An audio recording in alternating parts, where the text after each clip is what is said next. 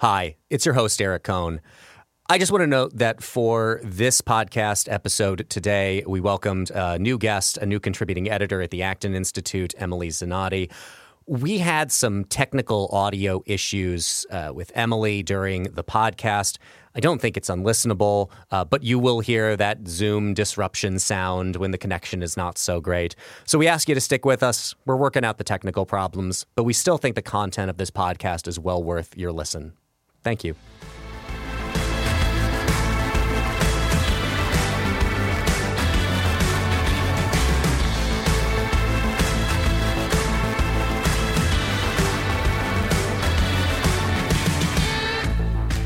Welcome to Acton Unwind, an ongoing conversation on a free and virtuous society. I'm your host, Eric Kohn. I want to thank you for listening and ask that if you're listening to us on our website, that you navigate right now to the show notes for this episode, where you'll find a link to subscribe directly to Acton Unwind at Apple Podcasts, Google Podcasts, Spotify, or anywhere else where you listen to find podcasts. And if you like this program, please leave us a five star review at Apple Podcasts so as to help more people find this show. Today, I'm joined by Dan Hugger, Acton's librarian and a research associate. And this week, for the first time, we're welcoming a new contributing editor at Acton, Emily Zanotti. This week, we'll discuss uh, whether or not Catholics, or I suppose people of any faith, can be depressed, as well as we'll talk about the passing of Pat Robertson and Ted Kaczynski. But first, let's go to court. Because uh, who else is going to court? That would be former President Donald Trump. He is due in a courtroom, I believe, in Miami tomorrow uh, where he will be arraigned following the release of a indictment connected to the documents, the classified documents that he took from the White House when he left, when he left the presidency, down to Mar a Lago. We will include in the show notes the entire indictment because I really want to encourage people to read it. It's about 47 pages. It is not that big of an undertaking. Uh, and because it's kind of a wild read. Um, for one, the photographs that they have of where the documents uh, ha- were stored or where the boxes were stored are kind of crazy. There's a stage in what looks like a ballroom at Mar-a-Lago, and there's all the boxes lined up on them. I think the best thing that I saw that a friend sent me was uh, they had they had taken that photo and they cut it in with the opening music of Seasons of Love from Rent because it looks like all the cast members standing at the front of the stage there. Um, and the other is all of the boxes in the bathroom at Mar-a-Lago. And only last night did I see somebody point out because they were um, excessively looking again at the design of the bathroom, including a rather gaudy chandelier that again exists in a bathroom at this like great, you know, a very fancy establishment that also has a tension rod curtain for the shower. If you look above the tension rod, you can see there are boxes piled behind the shower curtain as well. I only noticed this last night. Well, there's also not just a chandelier, but there's also a sconce. Oh, it, it, so you have to make sure that you've included all of our lighting options. Yes, um, it it truly is the Palace of Versailles. Um, it is, it is. It's something else. But I, I encourage people to read the indictment, not only for the inclusion of those pictures, but also for some of the recorded back and forth that Donald Trump had with other people that I'm sure uh, we will get to as well. In fact, um, I will do a one person dramatic reading of at least one portion of that because it is worth hearing. But I think we should revisit a question that we asked when the Alvin Bragg indictment came down. Uh, I don't even know how long ago that was because time is a flat circle. I believe it was like a month or two ago. And at that one, I think our general reaction to it was um, Alvin Bragg is making a bit of a stretch for a legal case. And if you are going to indict a former president of the United States and current candidate for the presidency, you should probably have the goods a little bit more than Bragg did. But it looks like the Department of Justice does have the goods here. So, Dan, I'll, I'll toss it to you first to tell me, I mean, just one, your general reactions to this, a much more substantive indictment of a former president of the United States. As well as to consider the question of, uh, like, say, Missouri Senator Josh Hawley is suggesting that this alone, the fact that a former president of the United States and a current candidate for president has been indicted, makes us some kind of a banana republic. I mean, I think this is just not the case. I mean, we have had we have presidents indicted before. We have had impeachments before. Um, we have had uh, all sorts of all sorts of things like this. Many countries around the world have this phenomena. That doesn't mean that they're a banana republic. Now, occasionally, banana republics do arrest people um, under. Uh, you know, spurious charges. But if you read this indictment, this is a pretty open and shut case of something that's very, very simple for the public to get its head around, which is a basic sort of seventh commandment violation. He took things that were not his. He was asked to return those things. He said no. I mean, this is very basic. You shall not steal. That means you don't take. That also means you don't obtain in a dishonest way. And that means that, you know, there's a positive duty to help your neighbors secure their property. Um, you know, the Catechism of the Catholic Church requires restitution for stolen goods. Now, this can happen inadvertently. This has happened inadvertently. This happened inadvertently with former Mike, Vice President Mike Pence. This happened inadvertently with uh, former Vice President Joe Biden. It happens a lot. There's a lot of documents that circulate around offices, and sometimes they get taken by mistake. At that point, what happens? Somebody notices, they request that they be returned, and they're returned in a timely fashion. And this is what happened in the case of Vice President Pence and Vice President Biden, and most of the time when these sort of things happened. Like so many things, Donald Trump President Trump is an original in uh, in his response to this, and uh, we get a very strange open and shut case as a result of this. Yeah, Emily, I'd I'd like your take on the legal merits of this.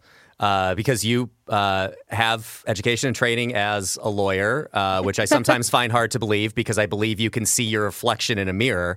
Uh, but this, I, am curious for your take on the legal merits of this indictment as you see it. But to the point of what Dan was just talking about, the big difference between this case and the other ones that are being referenced, with the exception of Hillary Clinton, which I want to get to in a little bit, right? I think is basically summed up in uh, let's see, what page am I on here? Page 21 of the indictment, which includes that Trump, in sum and substance, made the following statements, among others, as memorialized by Trump Attorney One. Quote.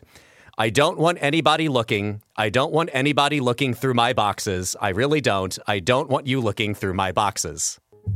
I think my, my boxes theory that was raised early on in Twitter was actually the one that proved correct is that he was convinced that these were his possessions despite all legal indications that they were not.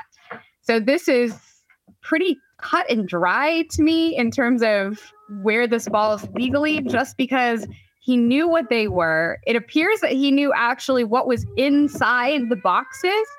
In a number of occasions, he appeared to have tried to show people, um, particularly in the case of what now seems to be a plan of attack for a country um, that just sort of got glossed over in all of this. That there was apparently a plan of attack for, I think it was Iran, um, that he was like, oh, hey, let me show you. Like it was a party game. So eh, there's that knowledge. In most of these cases, you don't have a mens rea, you don't have an intent to keep it. You know, Pence didn't, Biden appears not to have. Um, Hillary Clinton is a different matter, but in this case, he's got the intent, and that seems to be what the federal Bureau of Investigation waited for. They waited for somebody to come forward and say, look, it's not accident. Yes, he took these boxes, but he knew to some extent what was in them, and that was his, and he believed that he had the right to possess those, even though the law said he didn't. So, I I don't necessarily think he's got much to stand on here. um, other than an argument that perhaps Hillary Clinton didn't face a whole lot of repercussion for a bathroom server or bathroom documents, uh, similar to what he had, except yeah. that he had a hard copy and she. Yeah, the, uh, the the the passage that I wanted to do the dramatic reading of is I think speaks directly to that. Where I mean, again, this is just wild and the kind of thing that I almost expect Chat GPT to have spit out as a script for like what this interaction may have looked like. So um, I will jump in here, and again, this is in the indictment. People can read it for themselves. Uh, Trump. This was done by the military and given to me. Uh, I think we can probably, write Staffer. I don't know. We'll we'll have to see. Yeah, we'll have to try to Trump declassify it. Staffer, figure out a yeah. Trump, see, as president, I could have declassified it. Staffer, yeah. Laughter. Trump, now I can't, you know, but this is still a secret. Staffer, yeah. Laughter. Now we have a problem. Trump, isn't that interesting?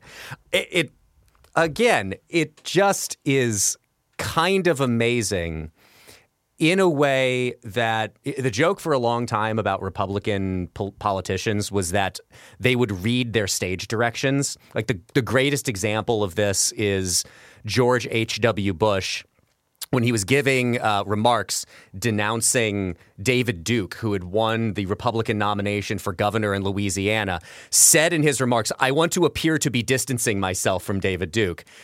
Those are the stage directions. If you say the things that are on the script, you will appear to be distancing yourself because you will actually be doing it.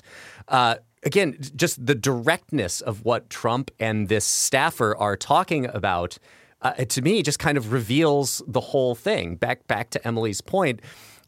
The difference between the Biden and Pence incidents is once Biden and Pence were informed that yes, they had these documents, they returned them. And the archives, National Archives, asked for this stuff back from Donald Trump multiple times. And again, included in this indictment are all the machinations as well about, well, we'll put some boxes here and can you go through and can you pull stuff out? I mean, there clearly, to me, looks like there is the attempt to conceal what they actually have and not be honest with the National Archives when they were asked to return all of it. So you, I, it is fair for us to treat this case much differently than we were treating the cases of Pence and Biden, which have been regularly brought up as a counterexample for why we should supposedly be outraged about what is happening here in this indictment. One of President Trump's continual struggles has been to differentiate himself from the office of the presidency. And I think you have in these transcripts a real window into that. Um, these boxes were in his office, so they are now his. The notion that there is a separation between the office of the presidency, or indeed the government itself, and President Trump seems to be something that he fails to grasp routinely. And at this point, it has gotten him in some serious legal trouble. Yeah, the Emily, I'm, I'm I like again as a legal analysis, and I think it's worth raising here. Some of the charges under which uh, Trump has been indicted are connected to the Espionage Act, which again I think even right. within uh, a pretty meaningful case here, I think it's perfectly reasonable for people to have questions about the Espionage Act, especially considering its origin, right? I mean, this dates itself back to Woodrow Wilson. Right. And an attempt to squelch opposition to the First World War. Right. And the, the Espionage Act has been used often and actually more recently because you have incidents like Bradley Manning or Chelsea Manning.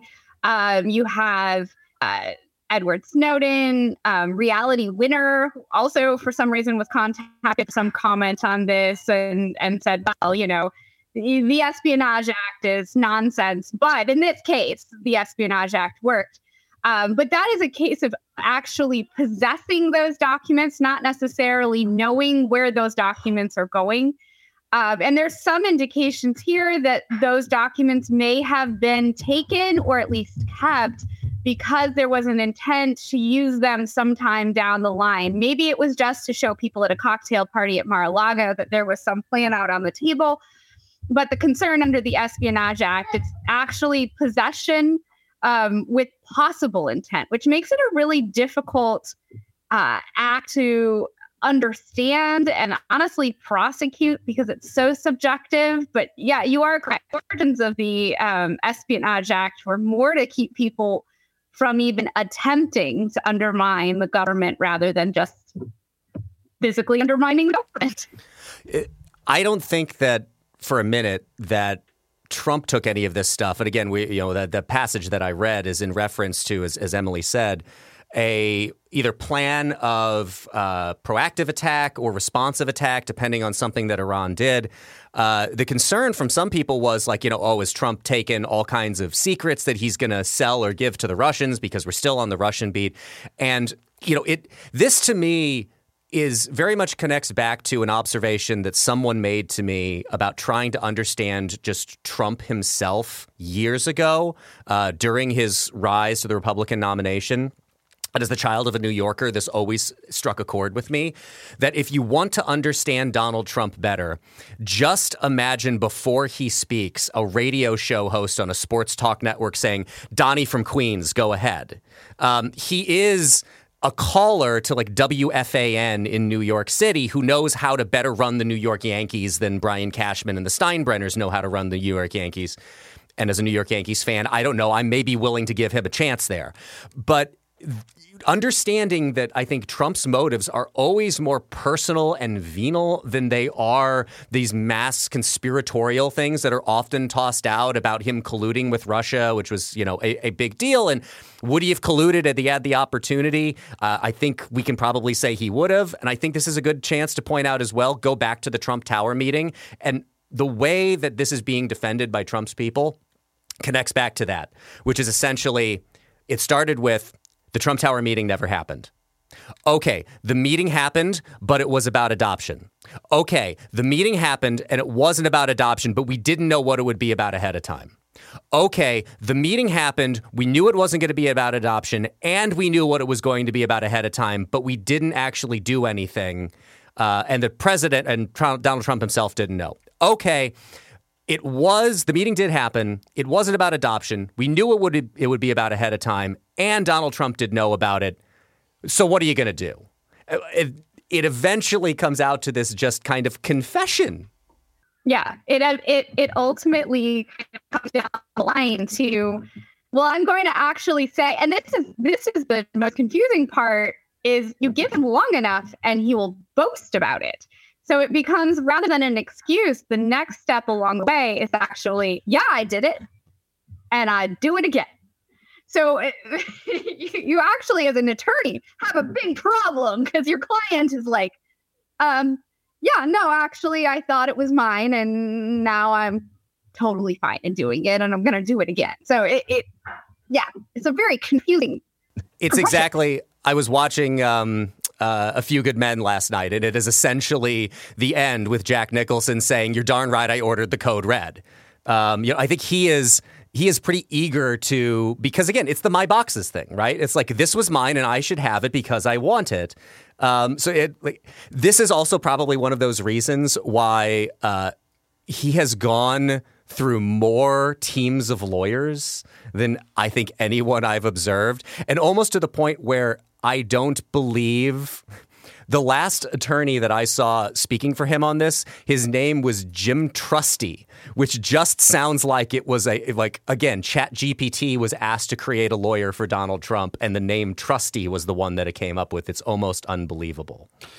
One of the things I think that's helpful to think about this is, you know, there are a lot of people who are, are caught up on thinking about this in terms of, you know, Boris and Natasha from Rocky and Bullwinkle, that this is some sort of you know, grand plan gone awry. Um, and there are people, you know, defenders of President Trump that, you know, dismiss that. And I think rightfully so. But what we have more is like the lady from work who takes toilet paper home with her. And, you know, because she's put in a hard day. And, you know, why should she have to stop on her way home to pick up toilet paper. She's got family responsibilities at home and doesn't, I mean, she works for this company. Why, why, this is, she's entitled to this toilet paper. This is this is in her mind her toilet paper. And I think in the same way, this is in President Trump's mind his boxes because they were in his office. And I think that that notion of any sort of professionalism, of boundaries between work and life, between person and vocation, uh, between person and past vocation, do not exist. And I think that's the only explanation for the behavior as outlined in the indictment. Here is where I think we should probably also address and, uh, in a way, dispense with the Hillary Clinton example. Um, this has been incredibly frustrating to me because unlike the Joe Biden and Mike Pence examples of people who were discovered to have had classified information, and I should also make the point here as well. Absolutely, do I think we need to take another look at the way that we classify information? I remember um, Eli Lake, uh, I think on the commentary podcast or perhaps on his own com- uh, podcast, making the point about when they said, you know, Trump took classified information, he would wait to fu- uh, to decide how serious this actually was until he had an idea of what kind of classified information this actually was, because we have this tendency to overclassify information that doesn't necessarily need to be held in such top secret regard. Um, and I think again with the the passage that I read, which points to this like military attack plan with regard to Iran, yeah, that does seem pretty serious. So I'm, I'm going to go ahead and say that we've we've reached the point where the seriousness uh, of it is is is considerable. But the Hillary Clinton example, I think, does connect a little bit more. And where I come down on this is pretty clearly I understand the reasons why the Justice Department under Jim Comey did not want to indict Hillary Clinton in the middle of a presidential campaign. I think the reason for that should be pretty obvious to everyone because they were afraid of the impact that it would have on the race and not wanting to interfere. It is not. Um, by statute, but by policy, that the Department of Justice will basically be hands off about political candidates within a certain amount of time before an election. I think it was a mistake to not charge Hillary Clinton. And if you are one of the people defending Donald Trump in this case, who thinks it uh, are defending him on the grounds of, well, Hillary Clinton had an email server in a basement and took a hammer to the server and other devices to make sure that wasn't accessible and, you know, destroyed copies of emails. Um, yeah, all of that was bad. And the way that we fix a double standard problem, which I agree, there is a double standard problem here. The way you fix that going forward is to not say, therefore, nobody will ever be held to account for this kind of a violation of law again.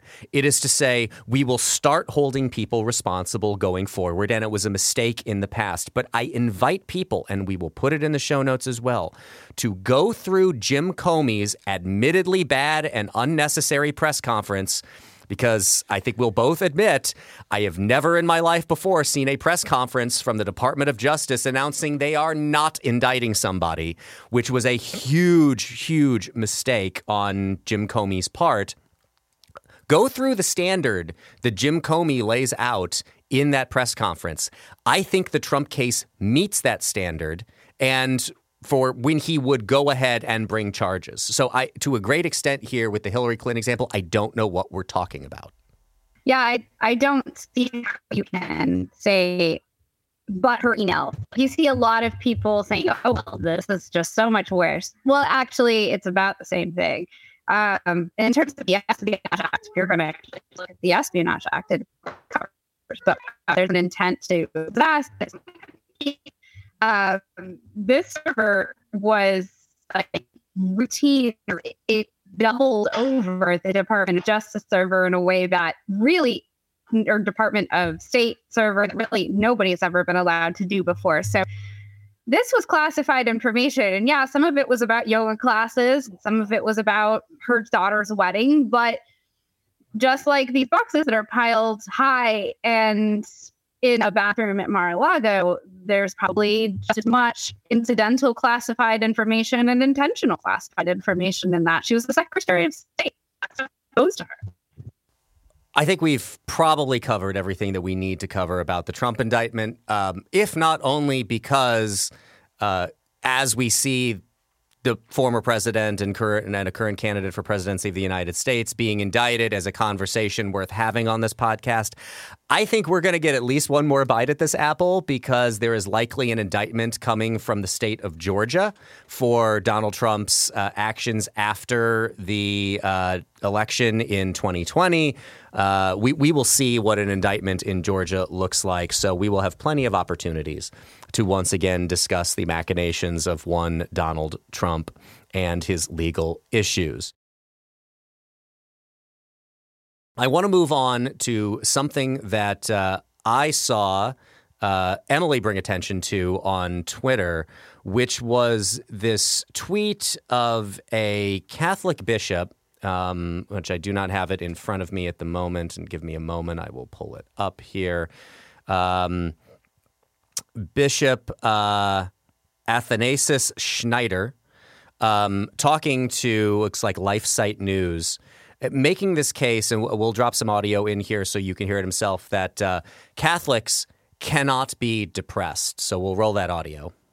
To be intimidated with these ph- phenomena, to be driven in a despair, on the contrary, we will do what we can to proclaim joyfully, with conviction, the true Catholic faith. A Catholic cannot be depressed. No. Why? Because we know our faith. We love our faith. We have to be always proud, wholly proud, I mean, of our Catholic faith. And we have all what we need. We have the old catechisms, the perennial magisterium of the church. We can read this. We have the Holy Communion, our Lord Jesus Christ there. We have the graces of God. And this is, is suffices. And therefore, we have to be joyful every day that we can live with God, in God, in Christ. This depends on you. When you are living with God in Christ, you are even joyful in the midst of the battle. And uh, otherwise, your faith is weak. You have to, to deepen your Catholic faith. As the martyrs, they were joyful to be persecuted, the apostles. Now, when we witness, of course, humanly spoken, when we witness these phenomena of apostasy, as the, German, the majority of the German bishops, or of this uh, sad collaboration of the Holy See with the, with the global ideology uh, of the political elites, of the diversity of religions, of gender ideology, and so on. It is sad and it is humanly spoken understandable. But nevertheless, we have to say we will not allow to us to be intimidated with these ph- phenomena, to be driven in a despair.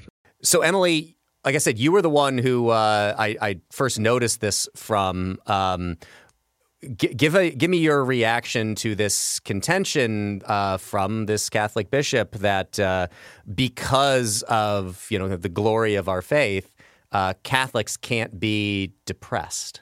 I'm not really entirely sure how the glory of anyone's faith can have an impact on a physiological problem, um, unless we're talking about praying to a saint for uh, some sort of intercession or some sort of miracle. Um, it is a really confusing statement because ultimately people defended it said that he just was saying, oh, well, it's a beautiful religion. You don't have a right to be depressed about your religion even if you think things are going wrong in the church, um, ultimately the gates of hell will never prevail against it. So you should never be sad about that. Well, that I understand. But the way that it was presented was ultimately Catholics are not allowed to suffer from a kind of mental illness because that is really a spiritual dryness, a dark night of the soul. And if you rejoice in your faith, you can actually come out the other side, which is you know, in some cases that may be true. In in in routine depressive episodes, but there is this sort of tendency, which is very straight on the part of, you know, sort of right leaning Catholics to assume that all depression or all mental illness is somehow over medicalized and a um, excuse for not an excuse for behavior as such. So it, it was just an odd statement to make, and it seemed seemed almost completely inaccurate how we understand it, how the Catholic Church understands depression, and how across the pantheon of saints we understand uh, mental illness and encounters with God. So, I mean, I, I guess the first place that I'd like to begin in talking about this is to just offer a word of encouragement for those who maybe struggle with depression and who have religious faith. Uh, the psalmist tells us that the Lord is near to the brokenhearted and saves the crushed in spirit. And Christ himself implores us to come unto me, all who labor and are heavy laden, and I will give you rest. What makes a Roman Catholic is baptism. And we all know people in our lives, varying degrees. Some folks very devout, some folks, you know, lapsed Catholics, the rest of it, who struggle with depression. Um, this happens. Um, are there spiritual consolations?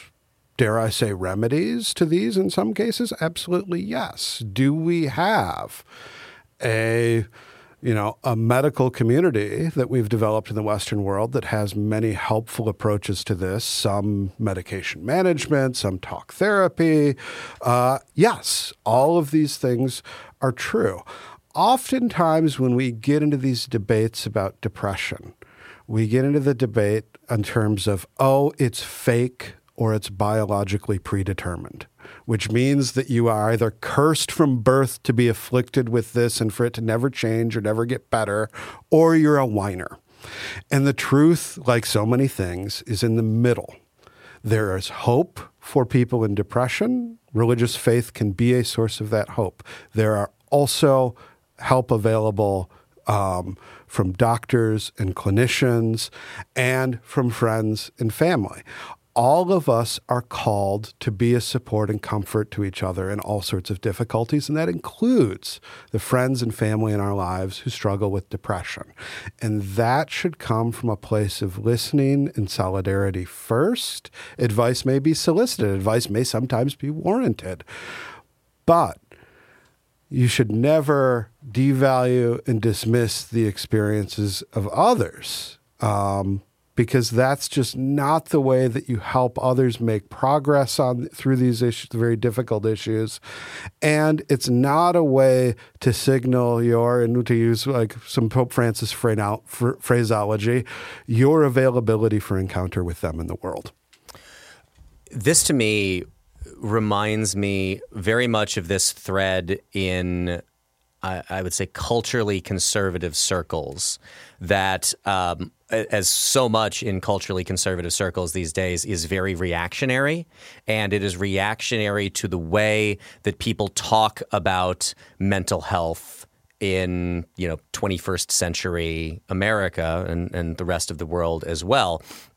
And I as uh, as was pointed out earlier, you know, the truth, I, I, think you, as you said, Dan, is somewhere in the middle with these things. I think that's also, if we take the Catholic faith portion of this out for just a moment and just talk about the way that we have conversations about things like depression and mental health and, you know, seeking counseling or therapy, um, that on, on one hand, the consideration of every bad thing that has happened to someone in their life as being trauma I think is generally unhelpful. There's this flattening of distinctions that exist between, you know, uh, witnessing, you know, uh, if your father is murdered or something terrible like that. That's a truly traumatic experience. Um, most things that happen to everyone in high school um, are not traumatic in that same way. And the fact that that word is being used to describe all kinds of different things that happen to people, I think provokes this kind of reaction that is rejecting of the legitimacy of mental health issues and uh, rejects people's attempts to work on it. I, I, think you also see this reflected in the kind of, uh, at a very, something that I think is told more often to men than it is told to women, and that is uh, this insistence on a sense of stoicism. That you know you just have to quietly deal with the things that um, that happen to you in this world, and that it is kind of a, a, sign of weakness to seek any help or counseling beyond. Uh, I think what we argued in this case, and what we're talking about, the power that your faith is supposed to give you to overcome things. And I, I, again, just, just as was said earlier, I think it's just very reasonable to think that the truth is in the middle of all these things. That one can think we're doing this flattening thing to a uh, unhelpful extent that makes all kinds of bad things that befall you equally traumatic, um, and that treats all mental health issues as kind of the worst possible mental health issue that you could be dealing with. But on the other hand, just simply having faith is not sufficient to be uh, to get you out of that. And it is perfectly reasonable to acknowledge that you experience these kinds of things and to seek a different kind of help for them that isn't just spiritual that also treats your specific mental health with professionals who are trained to do that kind of thing there's also in addition to therapy and therapeutic idea in that everything is trauma and post-traumatic stress disorder um, and we do a lot, a lot of people we pathologize a lot of people's lives. Um, and you'll notice this if you go on onto tiktok everyone's parents were somehow abusive even though the odds are not there. Um, but it turns out you know if your parents didn't spank you, you have issues. If your parents did spank you, you have issues, and they're all the same. That they're not all the same. People do have um, real pathologies and real trauma, um, but we have flattened that out. On the same vein, we've also kind of generalized a concern about, say, big pharma and pharmaceuticals that no medication is ever appropriate for the treatment of mental illness for some reason. Um, yes, there was a time in the 90s where we over medicalized everything, that people were over prescribed. Um, but we also are an era where those things do help. Um, and you see, this happened a little bit last year when a study came out that showed that SSRIs don't necessarily improve serotonin balances. We've known that since the 1960s. We don't necessarily know how SSRIs work, um, but we do know that they do, and that people have reported more than just a placebo. So there's a skepticism in terms of the medical community and the pharmaceutical community and the sort of profit-seeking idea.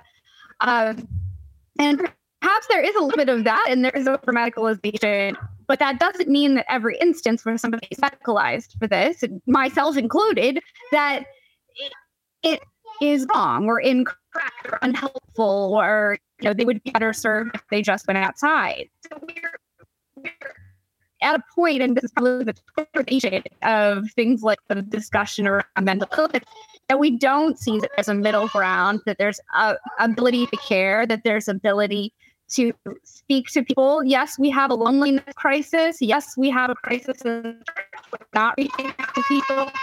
Um, and you know, my a crisis because he's stuck in the kitchen. Uh, but maybe I just sort of stops us okay. Um, but that said, you know, that doesn't mean that that doesn't exist or that we can't acknowledge that there's an illness, that there is some sort of physiological component to this, and that both things, religion and care and community, as well as medical attention, do help. I just want to note uh, just how much of a pro family podcast we are that we have invited the entire family to join us for it. And uh, Emily, I'm sure your kids will be uh, someday discussing the trauma of being shooed away while mom was trying to podcast. Um, that, that'll be. Hey, he locked himself. He locked himself in the kitchen. I didn't do that. and he's going to have to answer to a therapist for it. Uh, yeah, I mean, I, I think I think Emily makes some good points, especially drawing in like the um, the over medicalization that, or at least the over. Uh, the attempts to treat a lot of this stuff broadly with medication in the past. Um, my mother can share with you the story of when I was in first grade and my first grade teacher thought that I was ADD or ADHD and they prescribed me Ritalin and they gave me one dose of it.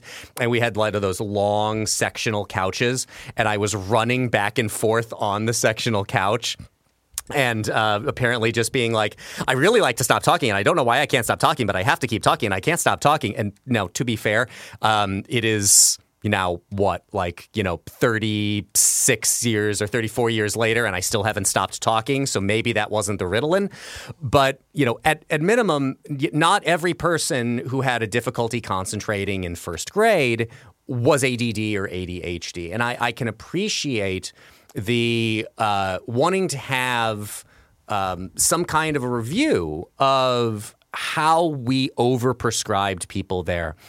But it's like it's these pendulum swings in the way we talk about these things that I feel like this one is coming very much back to the other side. Again given what we talked about earlier with this kind of flattening and leveling of everything being trauma, of everything being some kind of post traumatic stress disorder, and people building up, and I think this is a fair criticism, people building up some sense of identity in their mental health problems, which is unhelpful. I mean, we're all seeking to be able to cope better with our lives and the world and things that are difficult to deal with.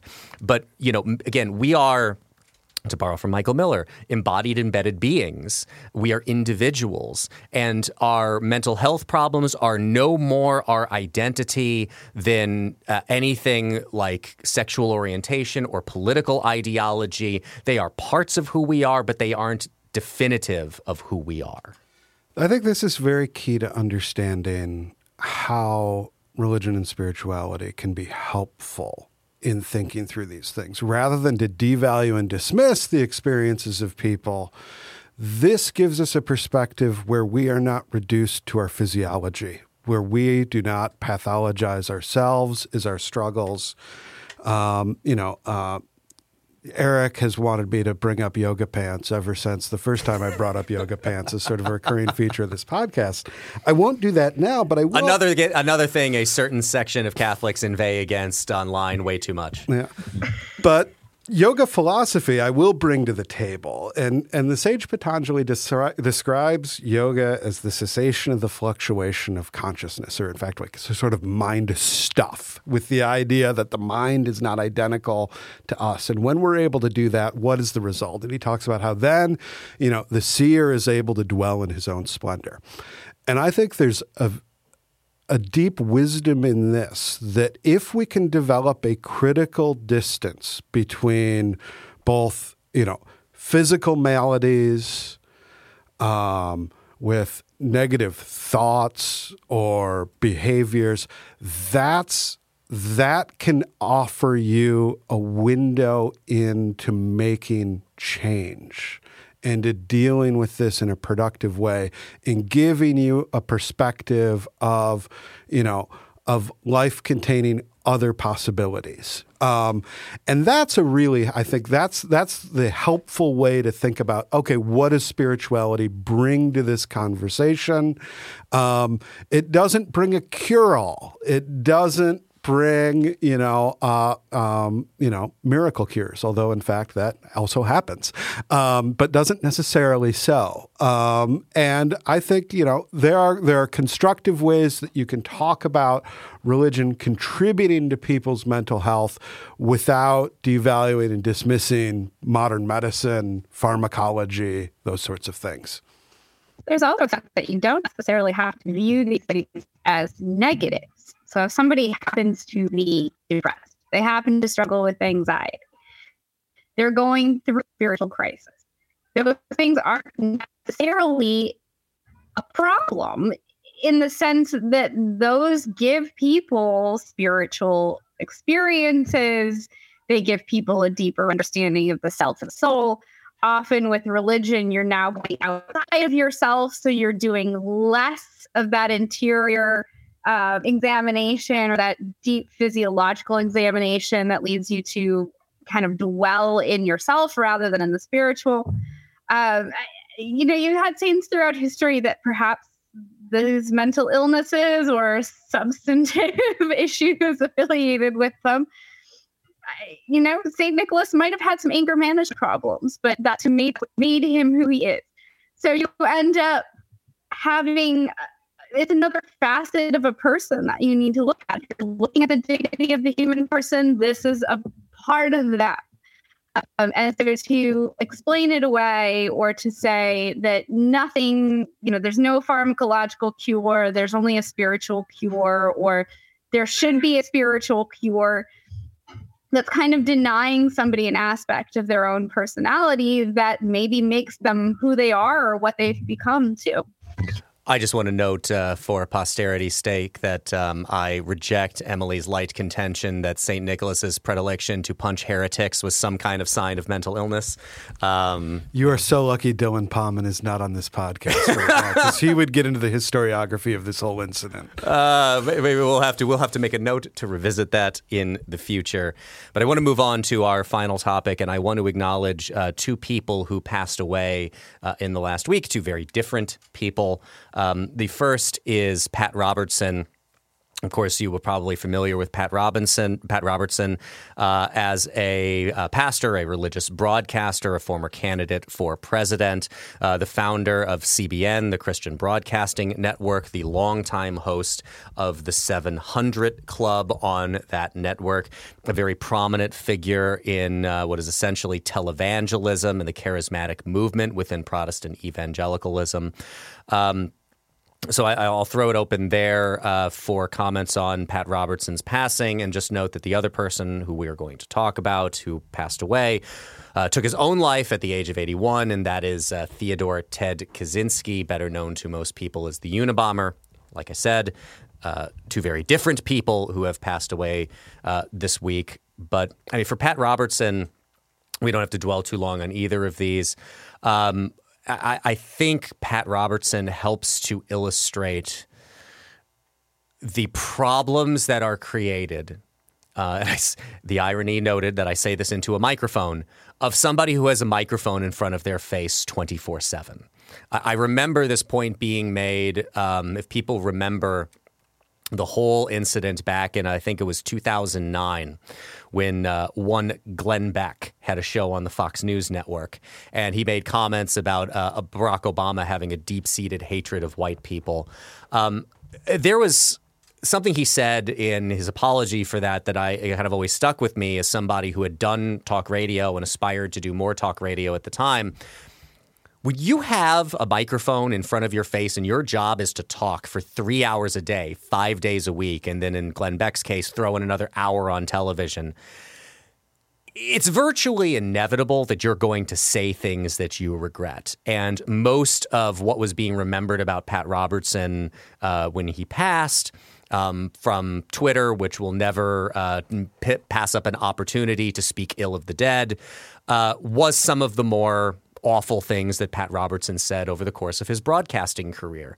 Um, I don't think he has to be remembered only for that. Certainly, this is a man who uh, drew a number of people in using the medium of television in a way for Christian broadcasting that hadn't been used before, but also was given to saying some things uh, in terms of explanations for natural disasters or, say, terrorist attacks that were, let's say, at minimum, unhelpful uh, for advancing a Christian worldview through this particular medium?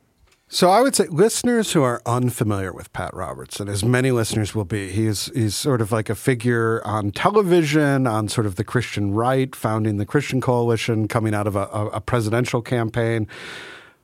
But Pat Robertson's whole life is fascinating. And Kate Shellnutt at Christianity Today did an amazing obituary that I would commend uh, to readers, talking about um, a very long, very interesting life. Um, his father was a senator. Many people don't know this. The interest in politics is a family business. Um, and he steps away from that trajectory of life to go into ministry. He eventually finds his way back.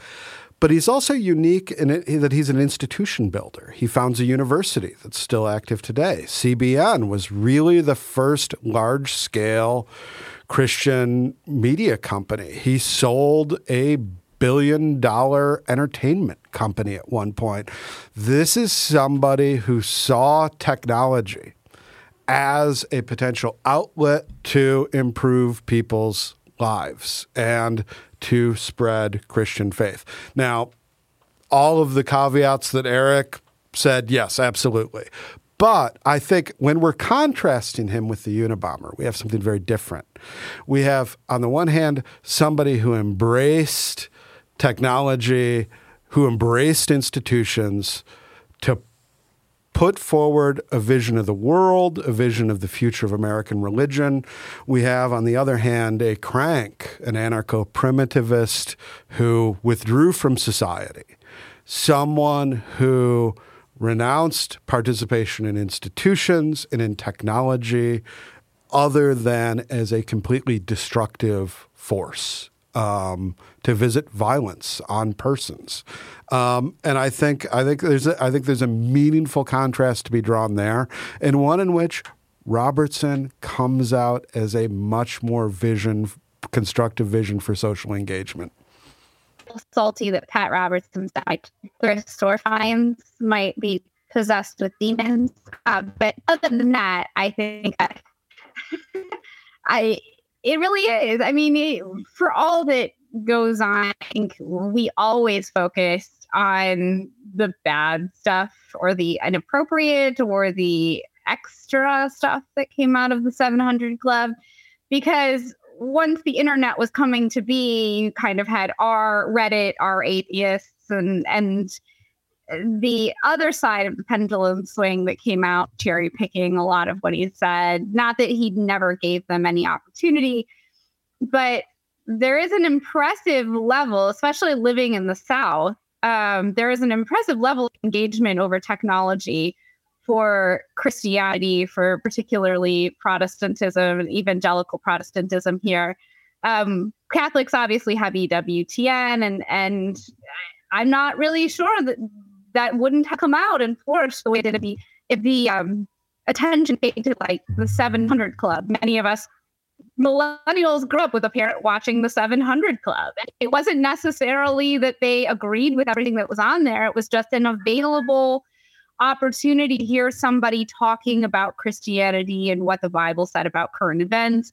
And we've essentially brought that into our lives quite well, um, integrating religion and technology. Now, Theodore Kaczynski um, also a proud graduate of the University of Michigan, might have had some good ideas.